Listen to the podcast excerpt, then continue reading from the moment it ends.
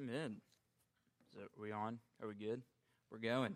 Hey, um, like Parker said, my name is Max. Um, I am the middle school um, minister here, and um, December 27th marked my three year uh, of being on staff. So it's kind of wild to think about. So um, this is my fourth summer coming up, and um, I uh, I just love being back there, and you know, as as quirky and weird as junior high kids are, you really do uh, learn to love them, and um, it's a very impressionable age, and so um, it's been it's been really good to serve back there.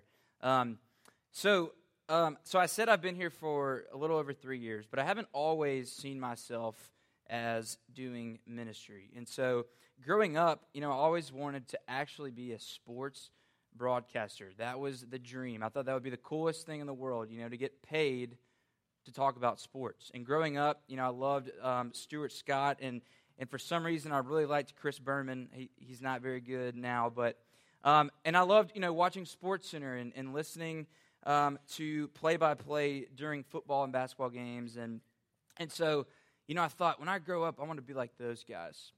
So uh, I went to college at Mississippi State, and um, I know there's a lot of Ole Miss people at this church. We can agree to disagree. It's okay. Um, so I went to Mississippi State in 2009, and I majored in broadcast journalism. And I know some of you remember when you're in college, the first two years, you know, you're pretty much just taking like your general classes. You take English one and two, and you take some sort of uh, science class and a math class, and you don't really take any classes that are particularly for your major. But then when you get into your junior year, and especially your senior year, you start taking all the classes that are like particularly for your major. So for me in broadcast journalism, um, I took classes like public speaking. I took a class called small group communication. I took classes learning how to make digital graphics. But the most important class that I took in all of college was called TV Practicum. Okay, and it was essentially like we would do a 30 minute news show every single week. We had a live show that we would do, and it would be played on our news station at the school. And so we had everything. We had sports, we had entertainment, we had news. And so throughout the semester, each student would rotate through all the different positions. So one day I'd run uh, a camera. One day I would run the teleprompter. You know, I would be a news anchor or a sports anchor. And um, on top of that, each week we would have to go out and do what's called a package. Okay? And you guys have seen it. Whether you know what it is or not, you've seen it. You know, when you watch the news and it'll say, you know, so and so, the Walgreens on the street, this happened. It'll shoot to the Walgreens and it like shows the picture, and then there's somebody's voice talking over it. And then it's like, this person was at the scene. There's an interview and then they do like a little sign out like i'm max blah blah blah from you know. So that's a sports uh, that's a package. So we have to do one of those each week as well. Um, so the reason that this class was so important is because it's the class where we had to take everything that we learned about broadcasting and actually apply it. We had to actually be broadcasters. It didn't help us to know how to broadcast, but to not ever do it. Um, you know, think about doctors. They don't just leave med school and immediately start practicing on patients. They have a residency where they apply the stuff that they learned in med school. So, by the way, um, we are going to study the Bible tonight. So you can go ahead and flip to Ephesians 4. Um, that's where we're going to be camped out um, tonight. And I want to talk a little bit about the book of Ephesians, real quick. Um, the Apostle Paul, in his letter to the Ephesians, communicates a similar message to the church in Ephesus. And it's a message that Christians today need to hear as well.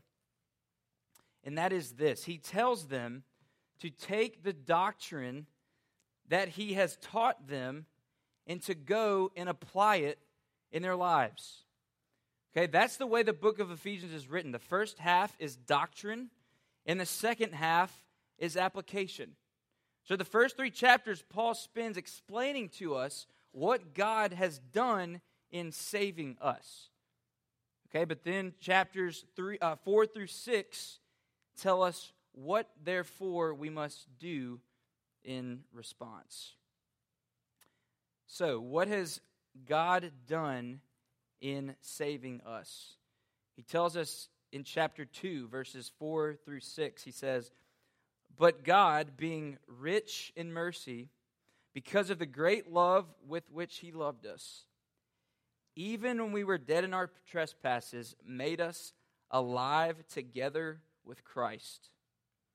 By grace you have been saved, and raised us up with him and seated us with him in the heavenly places in Christ Jesus. Okay?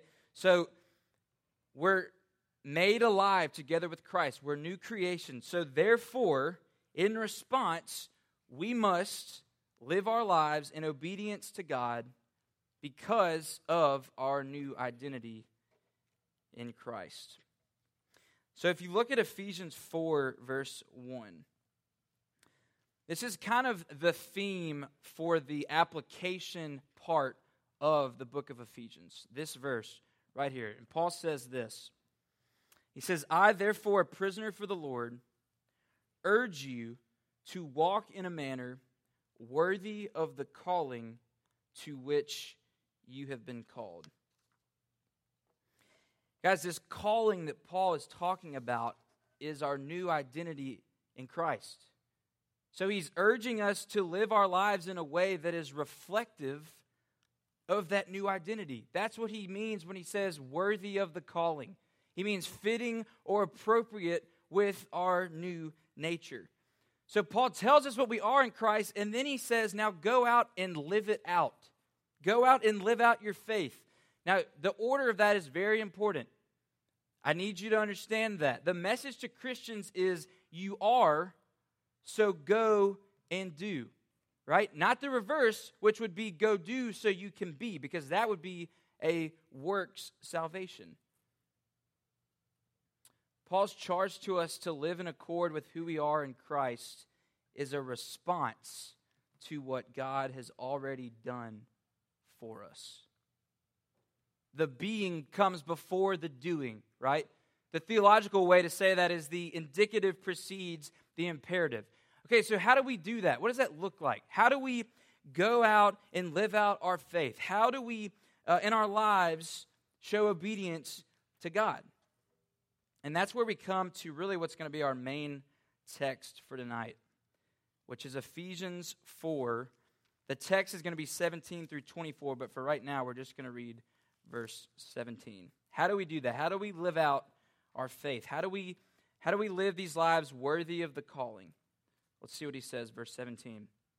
Now, this I say and testify in the Lord that you must no longer walk as the Gentiles do in the futility of their minds. We must no longer walk as the Gentiles do. As Christians, we have got to live differently than non Christians. If you are in Christ, you've got to be different. You've got to be different than your neighbors who aren't Christians, than your coworkers who aren't Christians, the way you live has to be different. By the way, that's what the word Gentiles in this case means. It means people who don't know God, right? An example of this um, is in 1 Thessalonians chapter 4, verse 5. Paul's talking to a group of Christians, and he says, For this is the will of God, your sanctification, that you abstain from sexual immorality, that each one of you know how to control his own body in holiness and honor not in the passion of lust like the Gentiles who do not know God. And it seems pretty self explanatory, right? That people who know God would live differently than people who don't know God. It, it seems very easy. And so, why does Paul have to urge the Christians in Ephesus to live differently than those who don't know God. And a big reason is because of the culture and the society in which they lived. I don't know if you guys know much about Ephesus, but it was known as one of the most filthy and vile, evil cities of this time. Okay, they worshiped tons of idols. One of the biggest idols they worshiped was um, the, the goddess Diana, who was a sex goddess. Okay, and so in the temple, the place where they would have worship, they were committing sexually immoral acts. And the church of Ephesus was in the center of it. They were in the middle of this culture in this society. Does that not sound just like where we are today as Christians in America? In the midst of a culture that seems to have completely fallen off the rails, a culture that screams to just live however makes you happy, a culture where personal experience triumphs truth. A culture that says just do whatever makes you feel good as long as it doesn't hurt anybody else. Paul knew that the Ephesians were constantly being tempted to fall back into their old sinful habits, this old life that they had left behind. And I think we need to be reminded of that tonight as well.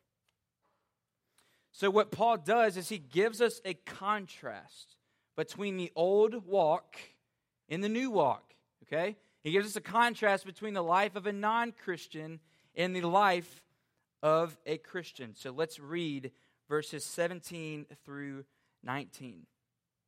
Now, this I say and testify in the Lord that you must no longer walk as the Gentiles do, in the futility of their minds they are darkened in their understanding, alienated from the life of God because of the ignorance that is in them due to their hardness of heart. They've become callous and have given themselves up to sensuality, greedy to practice every kind of impurity. So, the first thing Paul says about our old walk or the life of a non Christian is that they're minds are futile.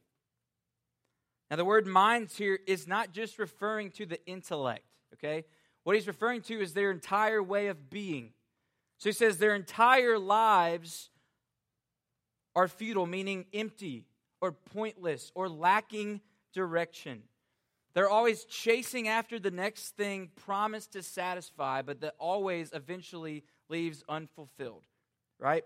Um, you know, Dr. Young always talks about his heroes. He says that all the time. My, one of my heroes, one of his heroes is Martyn Lloyd-Jones. And this is what Martyn Lloyd-Jones says about this kind of empty, futile life. He says this it's like a bubble. It's like a, a bubble is, is uh, it's very wonderful and attractive. Look at the perfect roundness of it. Look at the colors. All the colors of the rainbow, how beautiful it is. And yet, suddenly it disappears and there's nothing there. It's full of air, nothing else. That's the sort of life men and women were living. The life of a bubble with an apparent beauty, an apparent charm and excitement, but with nothing in it. The bubble bursts, and you are left empty handed at the end with nothing at all. And so, why are their lives futile? Why are they chasing things that don't satisfy? Paul says that they're darkened in their understanding. Now, the word understanding here does mean intellect. Okay?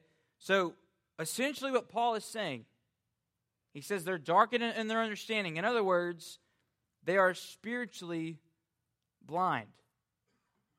Listen to this 1 Corinthians chapter 2 verse 14.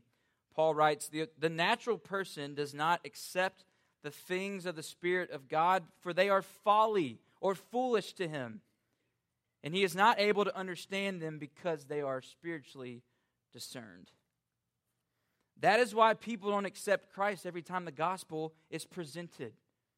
Because God has not opened their eyes to see. It's foolishness to them, it does not make sense. Two chapters later, Paul says this 2 Corinthians 4, verse 4 The God of this world has blinded the minds of, of the unbelievers to keep them from seeing the light of the gospel of the glory of Christ. You know, I have a, I have a two year old daughter named Ava, and Ava loves the moon. She says it with a D on the end, like mooned. She loves the moon, right? We got her a moon for Christmas for her room, and it just it sits there, and she does not go to sleep unless the moon is on. And so every night she wants to go outside on their back patio and see if we can find the moon. And so we go outside and we look, and um, you know, sometimes when we go out to look, we can't see it because it's covered up by clouds. You know, I say, Ava, the moon went nine night. And she looks up and she says, Oh, moon went nine night. Yeah. Moon went to sleep. We'll come back tomorrow and see if he's if he's out there. If if y'all have like grandkids or kids, you you understand. I mean, this is like her day. Like seeing the moon, she's mesmerized by the just ooh, you know, it's it's hilarious. But but sometimes we can't see it, right? Because there's clouds.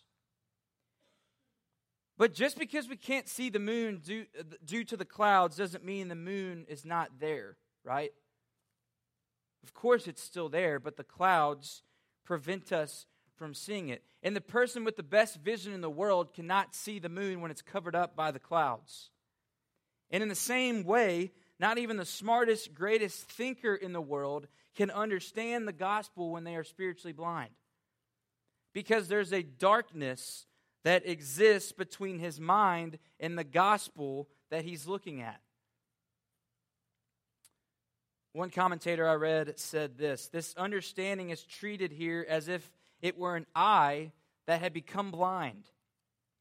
This darkening, moreover, is far worse than physical blindness, for the man who is physically blind knows and admits it. But the person who is spiritually and morally darkened is blind even to the fact that he is blind. So they are walking in darkness and they don't even realize it. And as a result of this darkness, the text says they are full of ignorance. Right? They, they don't believe they need a Savior. They don't believe they're living in darkness. They don't believe that God's word is true. And the wording here is important, okay? Paul says that the ignorance is in them. It's a much deeper issue than simply lacking information. Because typically, that's what uh, ignorance means, right? To be uneducated, to lack knowledge about something. But what Paul says is that ignorance is a part of their being, it is in them. And that's a result of this spiritual blindness. Another result of the spiritual blindness, it says that their hearts have hardened.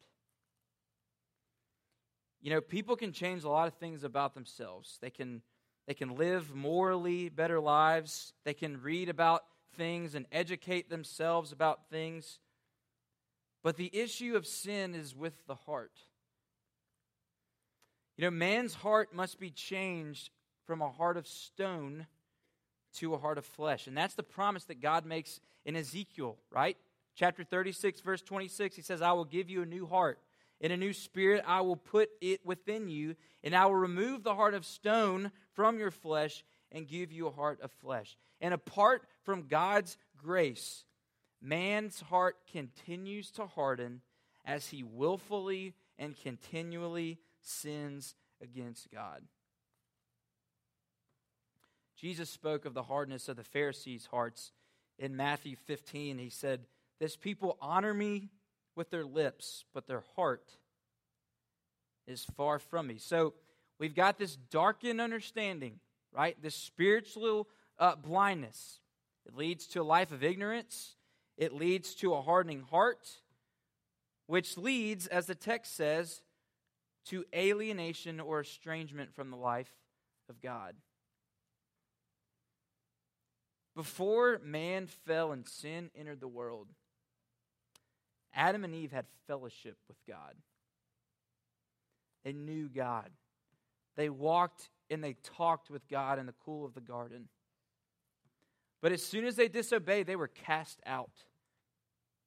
And the entrance to the garden was guarded by a cherubim and a flaming sword.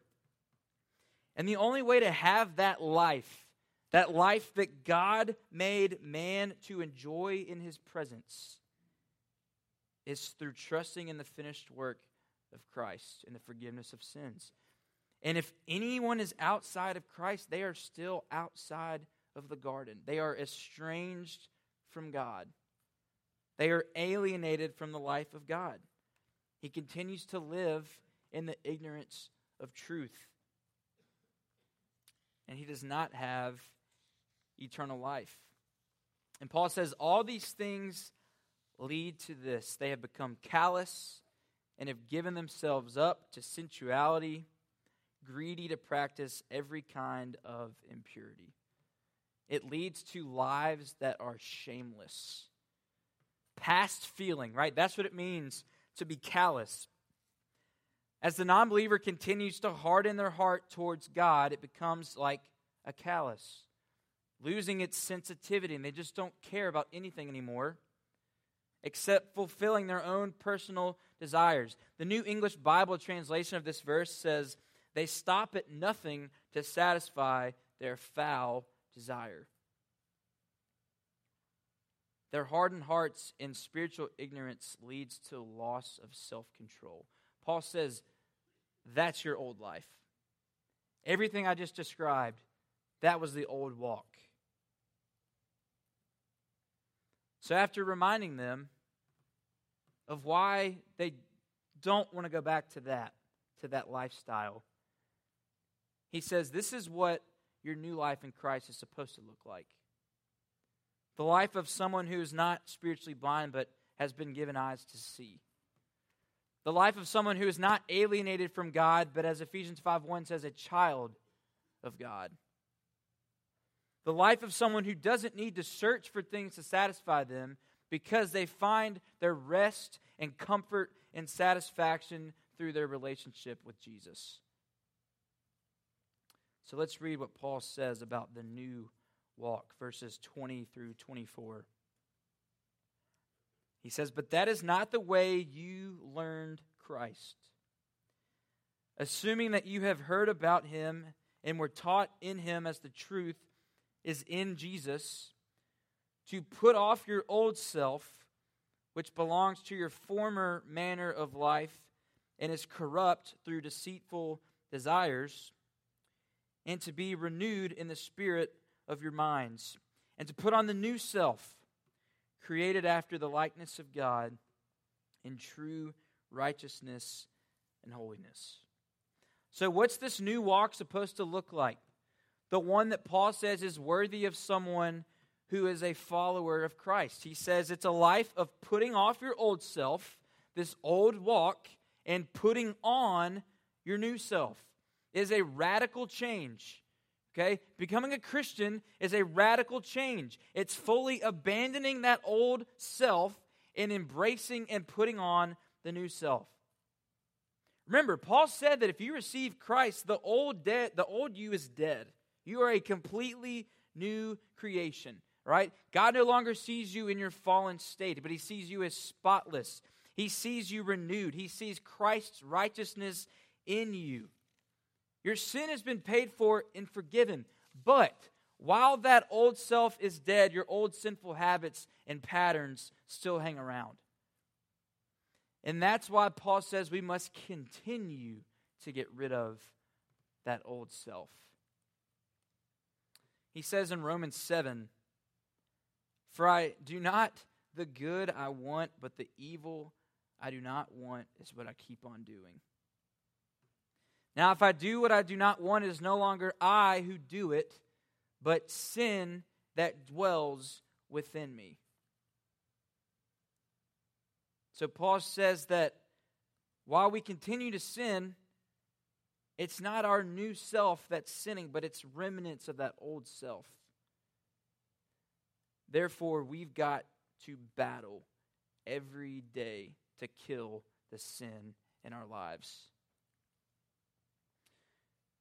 Uh, I'm sure many of you know who John MacArthur is. He's a, a preacher in Los Angeles.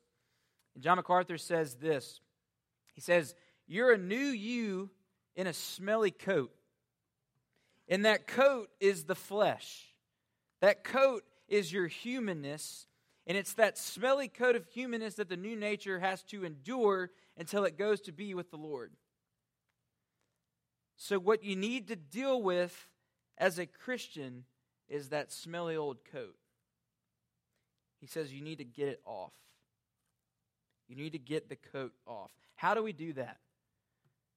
By actively putting off the old self, actively fighting sin, and actively pursuing righteousness and obedience. But here's the problem, guys. We love to let our sins hang around, don't we? We like to justify it and go, well, you know, it doesn't really affect anybody else. Or I know plenty of people that struggle with this sin. Or we think, I've got grace. I know I'm forgiven. Therefore, I'm going to continue in this pattern, this life of sin. And we act like it's not a big deal. We continue to let our sin live. We feed the flesh instead of starve the flesh. But let me tell you something. Paul says it's a very big deal. Paul says that's the mentality of the old you, which was corrupt. He says it was controlled by deceitful desires. The new you knows the truth because the truth is in Jesus. The new you is not corrupt, but is created after the likeness of God in righteousness and holiness. Guys, Ephesians 2:10 says you were created in Christ Jesus for good works, which God prepared beforehand that you should walk in them. Guys, when I was in college, um, I pledged a fraternity in my freshman year. And if, if you did a fraternity, you know things have changed a lot now. But when you do a fraternity as a pledge, you know there's a lot of rules you have to follow. It's just, just how it is. And uh, for example, when we would walk into the fraternity house as pledges, we were not allowed to walk through the front. Okay, we'd have to walk through the back. And then in our chapter room, which was also the room where we ate, um, there were uh, there was this blue and gray tiled floor. And as pledges, we weren't allowed to walk on the blue tiles. It sounds ridiculous, but it was like, hey, you're not active yet, so you can't walk on blue tiles. So we would just walk on gray tiles all the time for like six months. Um, and so what happened was after I became active in January, for a few months at least, I still walked on the gray tiles because I was so used to it, right? It, it had become a habit. It still felt weird to walk through the front door. So I, I felt more comfortable walking through the back door. And I would just still walk on these gray tiles. But I wasn't a pledge anymore. I had the certificate that said I was an active member. So why was I still living like a pledge? Because I had gotten used to living that way. I was accustomed to it. I walked on the gray tiles out of habit. So Paul is essentially telling us you're not a pledge anymore. So why are you acting like you are? You're not that old self anymore. You've been made new. So stop doing the things that you did when you were a person that did not know God. John MacArthur tells a story. Um, as I said, he lives in Los Angeles, and he, and he tells a story about how one time he went down to the Union Rescue Mission in LA to preach. And he said while he was there, they showed him the delicing room, right? Where men would come and they were filthy and full of just lice. A lot, a lot of lice. And he said when they would go in there, it would take a long time to get the lice off and out of their clothes. And he said afterwards, they would just burn their clothes. And then he said this he said, It wouldn't do a bit of good to delice a guy and then put him back in his old bum lice clothes because nobody would believe that he'd had a bath. And the same thing is true for you if you are a Christian. You have been given new clothes. And if you're walking around still wearing those old lice bum clothes, nobody will know that you've had a bath. We've got to live in accord with our new identity. We've got to be different. Paul knew that his Christian brothers and sisters in Ephesus needed to be reminded, they needed to be pushed, and they needed to be encouraged. They needed to be reminded of their old of their new identity in Christ.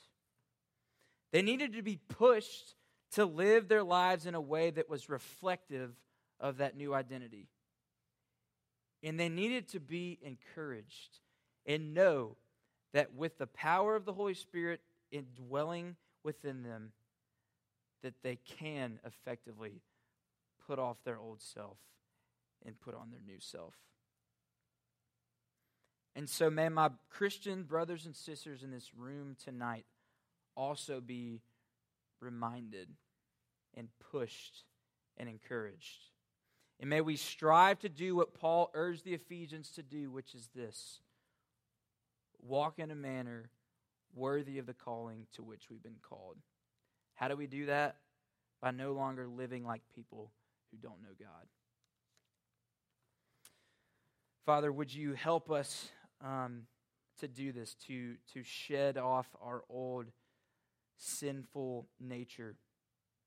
Um, would you help us to fight our sins that we, that we let hang around and we justify, Father? Would you enable us to kill those so that we may live lives in obedience to you?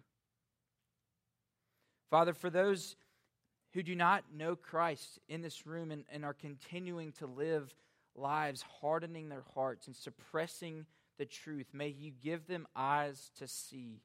May you give them ears to hear that the gospel message is a message of grace and that it is free.